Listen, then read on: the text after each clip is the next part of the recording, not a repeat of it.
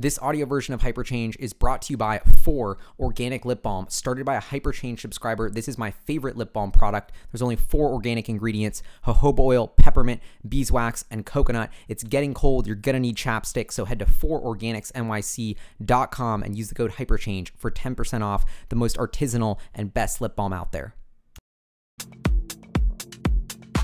What up, Hyperchange? Welcome to another episode. Mixing it up a little bit today. Wanted to show you basically an under the hood look at my personal investment portfolio, uh, what companies I'm invested in and why, how I weight my portfolio. Uh, the point of Hyperchange, this channel you're watching, is for me to document my investing journey, just all my thoughts about the different technologies and startups and companies um, that I'm investing in and looking at them and the world through that lens. And so this is definitely not financial advice. I'm not a financial advisor. I don't recommend that you do what I do. Um, I'm an extremely risky investor investor. I've been investing for 12 years. I'm 26, started when I was 14.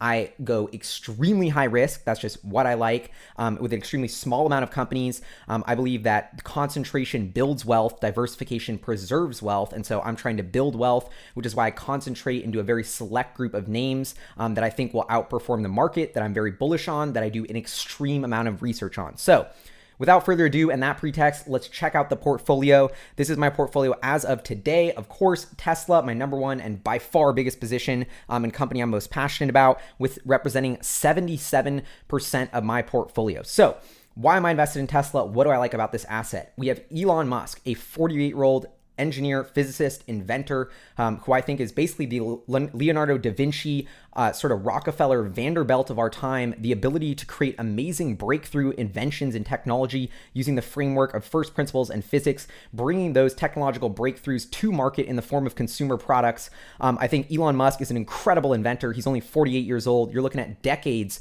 more of his innovation, innovation and industry dominance. So I think getting in with one of the most exciting entrepreneurs, business people, inventors of the, the century um, before they're even hitting their prime is an unbelievable opportunity. Also, I'm I'm a huge believer in investing in the future you believe in. All my investments have a big moral component and they're they're, you know, I am involved in these ideas and projects because I believe in the future that they're trying to build. And Tesla, their mission is to accelerate the transition off of fossil fuels. The bigger the problem, the bigger the opportunity. The entire way our society works for the past 100 years, the propulsion engine of our technology has been the internal combustion engine, fossil fuels, oil. This is what runs every sort of transportation system, every sort of energy system in our economy. That is about to get transformed. The cost of renewable energy technology is dropping rapidly, specifically batteries, because specifically one company, Tesla, is driving down the cost of batteries, making them cost competitive and economical to compete with fossil fuels. Therefore, we Tesla is single-handedly on the cusp of inflecting first the electric vehicle industry, then the grid energy industry and energy storage industry and energy production facility um, into sustainable renewable energy. So I think this is exactly what the world needs. I'm extremely tree hugger passionate about climate change, the climate crisis. I think there's just an undeniable amount of evidence that the amount of fossil fuels that we're burning is absurdly too high. We need to reverse that extremely quickly. And so that's why being an investor in Tesla, like, yes, you know, and from a business perspective, we're looking at a company that is tackling $2 trillion industries, transportation, energy. If they succeed, this could be a trillion dollar company, one of the largest tech companies in or energy companies in the world. Today, the valuation is around 40 or 50 billion. So you could still make, even though Tesla's huge, 10 to 20x to 30x your money, I believe, or that's my theory, if they really succeed. And at the same time, you're going to be part of this change the world desperately needs. And so I've ne- there's no investment on the planet that I think is making more of an impact um, in in the things I care about, and that frankly is like exciting, man. Tesla, just this company is nonstop excitement. It's fascinating. I think it's the most fascinating business case study in the world in business history that is unfolding in real time before our eyes. Why are you going to Harvard and read case studies that happened 20 years ago when you could follow this? To me, this is so, so interesting. Tesla, you know, their quarterly results, we're literally watching history being made before our eyes. And so Anyway, that's a little bit of the sentimental part behind Tesla, but I mean, the execution on this story has been phenomenal. I've been following the company since 2008, was actually invested in it in 2012 um, to about 2014, rode it from 25 to 180 a share. Um, has seen this company go from 200 million in revenue to over 20 billion last year, 100x increase in less than a decade. I mean, this is one of the most rapidly growing companies we've ever seen in the history of humanity. That's just factual. And they're not building software; they're actually vertically integrated manufacturing complex goods. I mean, it's it, you cannot understand state um, what Tesla has accomplished. And then this is a company that I thought maybe a year or two ago had a 5, 10, 15% chance of success. They were burning a lot of cash flow. They reliant on the capital markets and perceived solvency to continue to raise capital and, f- and fund the business. Now that the Model 3 is there, the business model has matured. Um, the company's produced positive operating cash flow for the past five quarters. We're looking at an industry leading product. The Model 3 has delivered the iPhone moment. Um, you know, software eating the auto industry has happened. Tesla's leading that revolution. Um, they almost have a fleet of a million cars on the road, training this neural net, racing towards an autonomous future. Um, and and meanwhile, we have five billion in the bank actually 5.3 billion as of last quarter adding hundreds of millions per quarter so the financial health of the company to you know get through a, recession to get through a bad quarter um, and to invest the r&d needed to expand their product lineup and change the world is all there and so I think Tesla is really just a, a a, a, chance to be a part of history. It's a chance to learn about an extremely complicated business, um, ex- extremely fascinating disruption of technological disruption. How battery technology and making that cheaper will affect so many different industries and provide so much ba- value. That's why I've been obsessed with researching battery technology for the past like six months, and I think I might make a whole video on just why that's so important.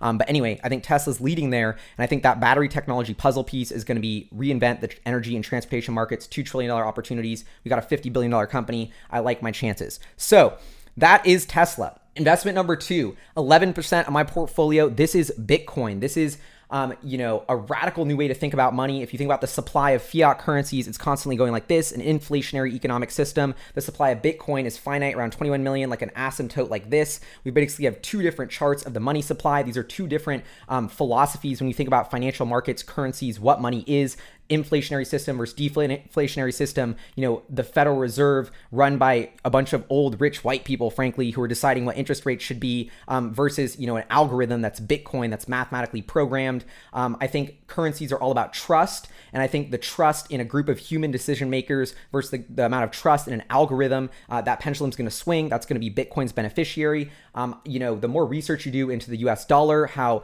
the, the Federal Reserve fiat system is never really designed to make a surplus. We're just designed to continue expanding the debt in perpetuity, constantly expanding the money supply. Your purchasing power over time has been declining. Um, I just think there's never been a real competitor to a fiat currency. Um, it's just been which country's fiat currency do you want to pick? Well, now we have a G check on that entire fiat system. We have a new type of money that is around um, that is Bitcoin. And the reason people are like, oh, the transaction fees, we're not buying coffee with Bitcoin, so it's not working. Totally wrong way to think about it. This is, you know, level one. We're talking about fiat currencies moving gold between central banks, you know, settling billions of dollars of transactions. That's level one. When you swipe your credit card at a payment terminal um, at Square at your favorite coffee shop, that's like level three. That's Visa built on top of a bank, built on top of the Fed. You know, Bitcoin's still at level one and it's moving billions of dollars per day. I'd argue one of the most radically uh, successful experiments in economics of all time. Put out an anonymous white paper in 2008. Now it's over 150 billion dollar network value. Like I said, transferring hundreds hundreds of thousands of transactions per day, moving billions of dollars. I mean, it's an undeniable, fascinating uh, experiment in economics. And I just think this idea that money for the internet that's digitally native is a better solution than paper adapted for the internet. I mean, money is just a way to exchange value. We used to do, you know, shiny, or used to be just be goods. You would trade stuff. Then we moved on to like t- shiny coins, you know, shiny rocks, gold, maybe backed by metals. Then we moved on to paper currencies, which were backed by metals in some safe somewhere. Then we got rid of the gold standard. So it was literally just paper currency. I guess you could say the US military is backing the value of the dollar, which is a legitimate argument. Um, but now I think, you know, I don't know. I just, uh, part of me is like an anarchy conspiracy theorist and thinks the fiat system could collapse. But the other part of me is just like, I can't wrap my head around how fascinating Bitcoin is and this idea that money should be programmable, that it should be digitally native, that it shouldn't be controlled by a country. Um, I just think yeah, and frankly, when you compare it to currencies of like Venezuela or Argentina or a lot of places like the US, I mean, we take for granted how stable this currency is. I think Bitcoin is already less volatile. It's already a better store of value. It's already disrupting third world uh, financial markets and I think, or fiat systems, and I think it will only continue to gain more prevalence. Um, and if you want to talk about a hedge against a, the US government doing something stupid, against the Chinese government doing something stupid, um, against any sort of trust in the fiat system collapsing, I think Bitcoin could be a huge beneficiary of, of falling trust in the fiat system. And that could be a huge way to sort of hedge if that were to cause a recession. Anyway, that's sort of more of a random theory, but you know, I'm, I've been fascinated with Bitcoin. I've been following it since it was $200, um, or actually $30 when I was at NYU. And shout out to Professor Lenahan who showed me it and we talked about Bitcoin for three hours. I've been hooked on it ever since. Been writing about it for the NYU newspaper. Bought a couple Bitcoin around 500 per Bitcoin. Sold around 17,000 one Bitcoin, around 13,000 another. And so that 20 grand in proceeds and profit is what I use to get my YouTube channel off the ground, which is th- what you're watching, Hyperchange. So I literally bootstrap this channel with Bitcoin profits. So I'm ex- I have a sentimental piece of my heart of Bitcoin, and I have re I've re- been rebuying it. Um, I think my new average is around 4,000 per Bitcoin, and that is about 11% of my portfolio. Okay, I know what you're gonna say. What about, you know, you care about the environment, but what about the carbon emissions of Bitcoin? Uh, you know, the pollution required, the energy needed to run the Bitcoin hashing function. So, first, um, I think there's a large amount of carbon that is used to actually run the fiat system currently. So you have to take that into account, compare that to Bitcoin. And the other thing is, is just equitable currency is extremely important. Like having money that works, having a competitor, having a G check to fiat systems is almost a priceless uh, a necessary piece of the future of the digital economy, in my opinion. And so you're going to require things that need energy, and Bitcoin is just one of those things. And so I also think there's an ability to adapt the algorithm of Bitcoin to make it use less energy potentially or be less pollutive per transaction. Additionally, if you think about how Bitcoin scales with the Lightning Network with those L2, L3 solutions, those could require not be settled on the main chain, therefore not polluting as much per transaction. So I think a, there's a necessary evil. We need to spend energy to have a good currency uh, system. So that just, you know, kind of get over it. But the second point is like, I think the, the emissions per transaction on the Bitcoin network could fall rapidly in the future. They're not going to stagnate. So that's kind of the way I think about it. But um, yeah, I wish Bitcoin wasn't polluting as much. But the frank but the reality is it is and that's also why tying into tesla you know renewable energy is so important. You know we have to invest in, in batteries and solar panels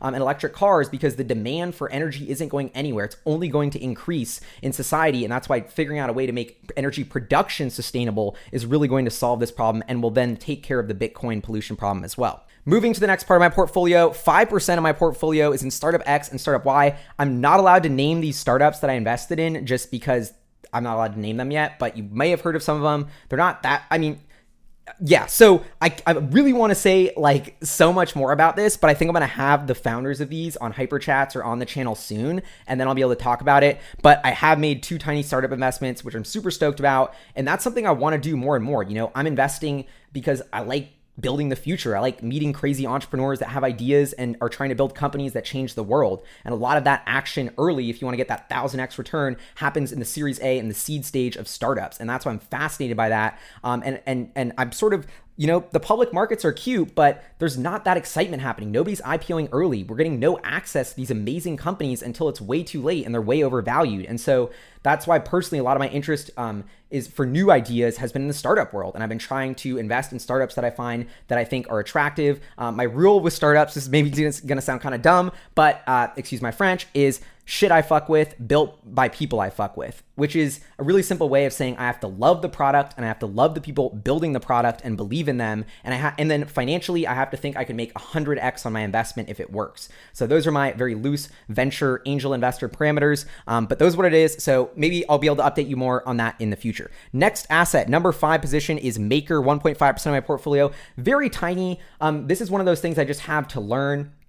Maker is a decentralized crypto asset, which is the governance token actually for a stable coin called DAI, um, which is pegged to the US dollar, which allows you to transact. DAI is very interesting. It's not just stablecoin pegged to the US dollar, but you have to actually put in assets that back that DAI. So it's sort of like a digital currency version of the gold standard, kind of. But that ass- the assets backing that DAI can change and are voted on by the governance holders of Maker. So if you own the, the Maker governance token, which is what I own, we get to decide what assets back DAI, and also we get to collect these fees essentially for transacting in and out of DAI. Sort of a very weird asset. Um, I think the idea of a stablecoin is fascinating um, and could lead to a lot of cross border payments and just sort of unlock a lot of value in the digital payments ecosystem. Why Maker? Um, Maker just seems to be the farthest along, the most official. A couple of my ETH or Ethereum and like crypto coder friends have said the quality of, of Maker is, is like in their code and the people they have is really strong. So I trust that. Additionally, uh, Marc Andreessen, Andreessen Horowitz um, invested in Maker, even did a follow up offering in Maker. And sometimes in crypto assets, they'll invest in different things than you're investing in, like in Ripple. I'm pretty sure they invest in like the LLC that owns Ripple, not the cryptocurrency.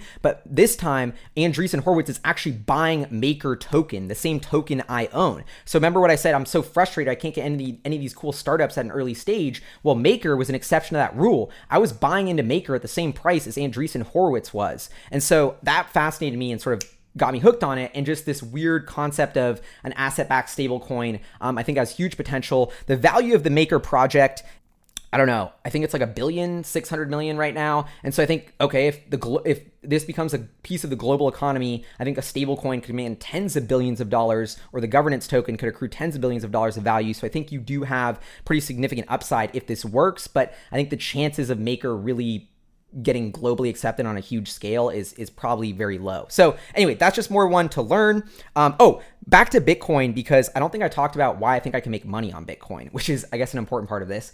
Um, so Bitcoin today is valued at 140 billion and there's a very limited supply 21 million are only ever going to be mined. So how much is the global currency system worth? 84 trillion. The the value of the business of moving value is about 80 trillion dollars maybe more probably growing. You know uh, transferring value is going to be something that is desperately needed in society for years and years to come you know? So if bitcoin gets a bigger and bigger share of transferring value in society in a trustworthy way big amounts of value i mean you could easily see this go to trillions of dollars of network value you know, we're talking thousands of dollars, or it's sorry, it's already thousands of dollars, you know, hundreds of thousands of dollars per Bitcoin, potentially even a couple million per Bitcoin if it really goes mainstream. And um, there's a lot of crazy theories that I, of course, my conspiracy theorist in me loves about like this rapid Bitcoin FOMO apocalypse theory where central banks start buying Bitcoin um, and trust in fiat currencies collapse, and central banks sort of have this FOMO and all try and buy Bitcoin at once. The price spikes. The few people who own Bitcoin get extremely wealthy really quickly. Everybody who owns assets in fiat collapse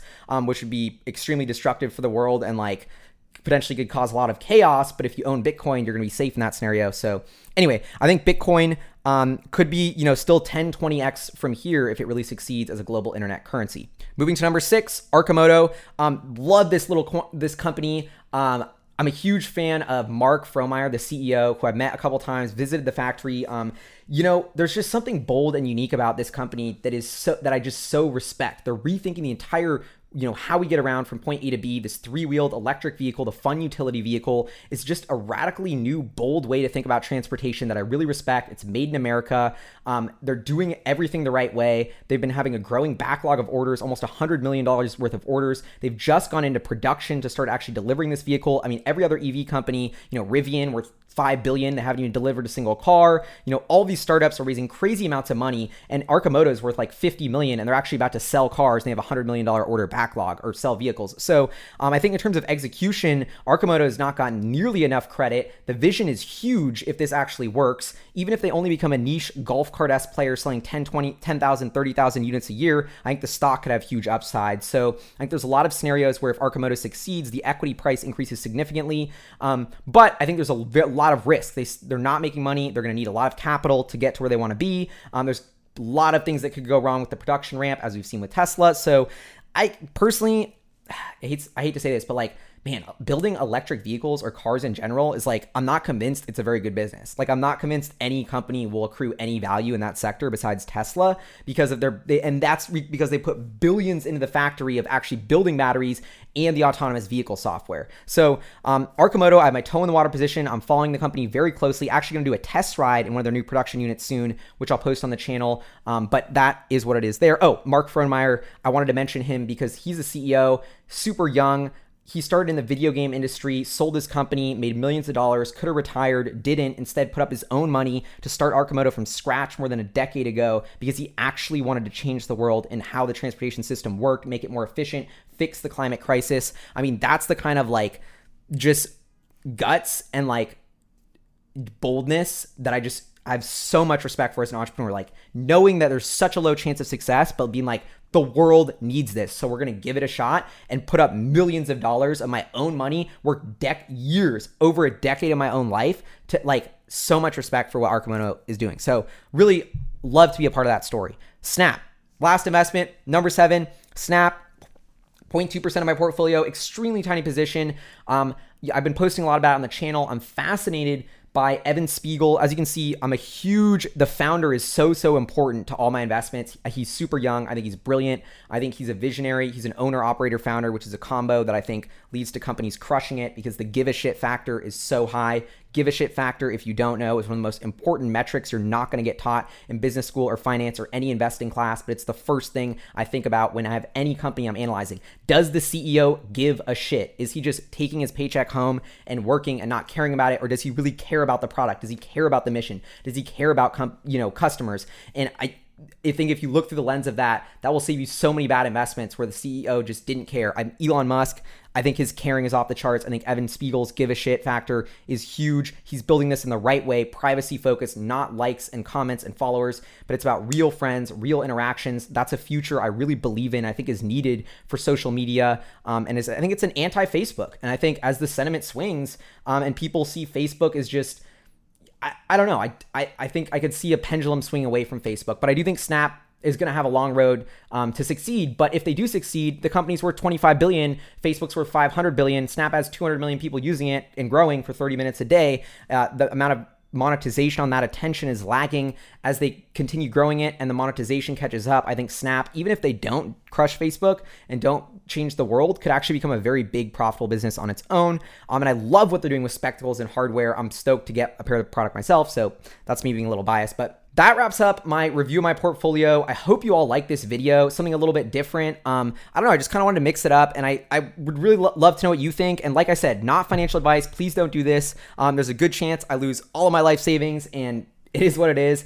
But um, yeah, and I think you know a couple tidbits I'll leave you with. I guess is like never stop learning. Like that's one of the main reasons I love investing. I love doing this channel. I love talking to all of you and reading all of your comments because I just love learning. And this is you know, following these disruptive technologies with their quarterly updates, with the way they're changing the world. It, to me it's there's nothing more fascinating about anything. Like if you thought about a, a, virtual world, a simulation, a video game, The Sims, um, and you were like, how am I going to learn about this world? What's happening in that world? If you could see the financial markets of that world, how those were changing, how the financial markets are saying that Tesla's worth more than Ford, even though they only sell one tenth the amount of cars, that's not an out of whack valuation. That's telling you something about the way society views the future. Um, I mean, there's so much just I don't know. I think the way the world is changing is frankly all about the biggest companies and technologies changing it. And the way to follow those companies is to really be an investor in them. And so my portfolio, as much as I'm like I, I think it's going to make money and I think it's going to do really well, but it's it's also really about learning and just having fun.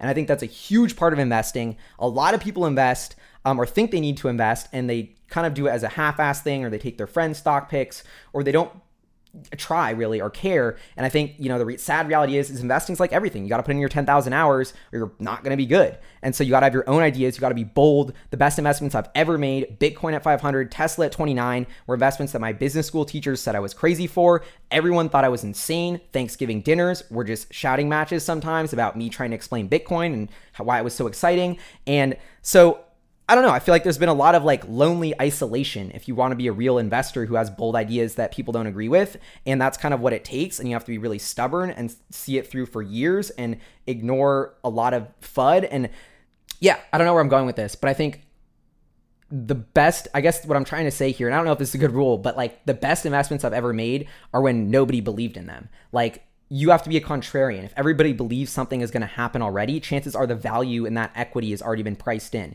You know, go ask a random Joe on the street if Tesla's going to take over the world and everything's going to be electric in five years. Maybe they'll say yes now because people are starting to get it. But, you know, a year or two ago, you were insane. I, you know, I was insane for believing the Model S was going to sell 20,000 units a year, even though Tesla said they were. They did it. And guess what happened? The stock got re rated. And so, um, I just think you have to be bold, you have to be contrarian, you have to believe things when other people don't to really capture alpha. And so um, oh, another random thing that I think is super unconventional that I do is I never track my performance. So this is probably you probably should track your performance if you're new or if you want to see how you do, but I just think I get so much wrapped up in the ego if my portfolio is down a bunch for the year or up a bunch for the year. I'm way over. I'm either thinking I'm way worse than I am or way better than I am. I'm bragging to my friends about my performance. Like it's just a really dumb, pointless exercise that will just have you going in circles and looking backwards and clouding your judgment. And so I never track my returns. Uh, I don't really care what how I'm doing. I mean, I bought a ton of Tesla at 180, at 200, at 220. I was buying with literally every spare dollar I had. Um, heading into this and that has crushed it after earnings but i don't even care. I don't who cares about the returns? It's all about is tesla worth holding now? Should i be adding? You know always thinking forward. And so i don't know if that'll help you or not but that's just a little rule i follow. Anyway this is hyperchange. Really hope you found this uh, insightful and gave you some value. If you'd like to uh, comment below with what your portfolio is or any radical ideas you have, would totally love to hear them. This is Hyperchange. Huge shout out to our Patreon supporters, producers, funding the channel, and you watching the channel because this is my full time job. And this year, I sl- finally got to save up a little bit of money, add to my portfolio, buy Tesla, roll my snowball. Really exciting. And that's because you guys are making this channel a reality and it's actually a real job I can have and do this investing. And so thank you so much. Like, really, really appreciate that. Anyway, I'll see you guys next time. Peace.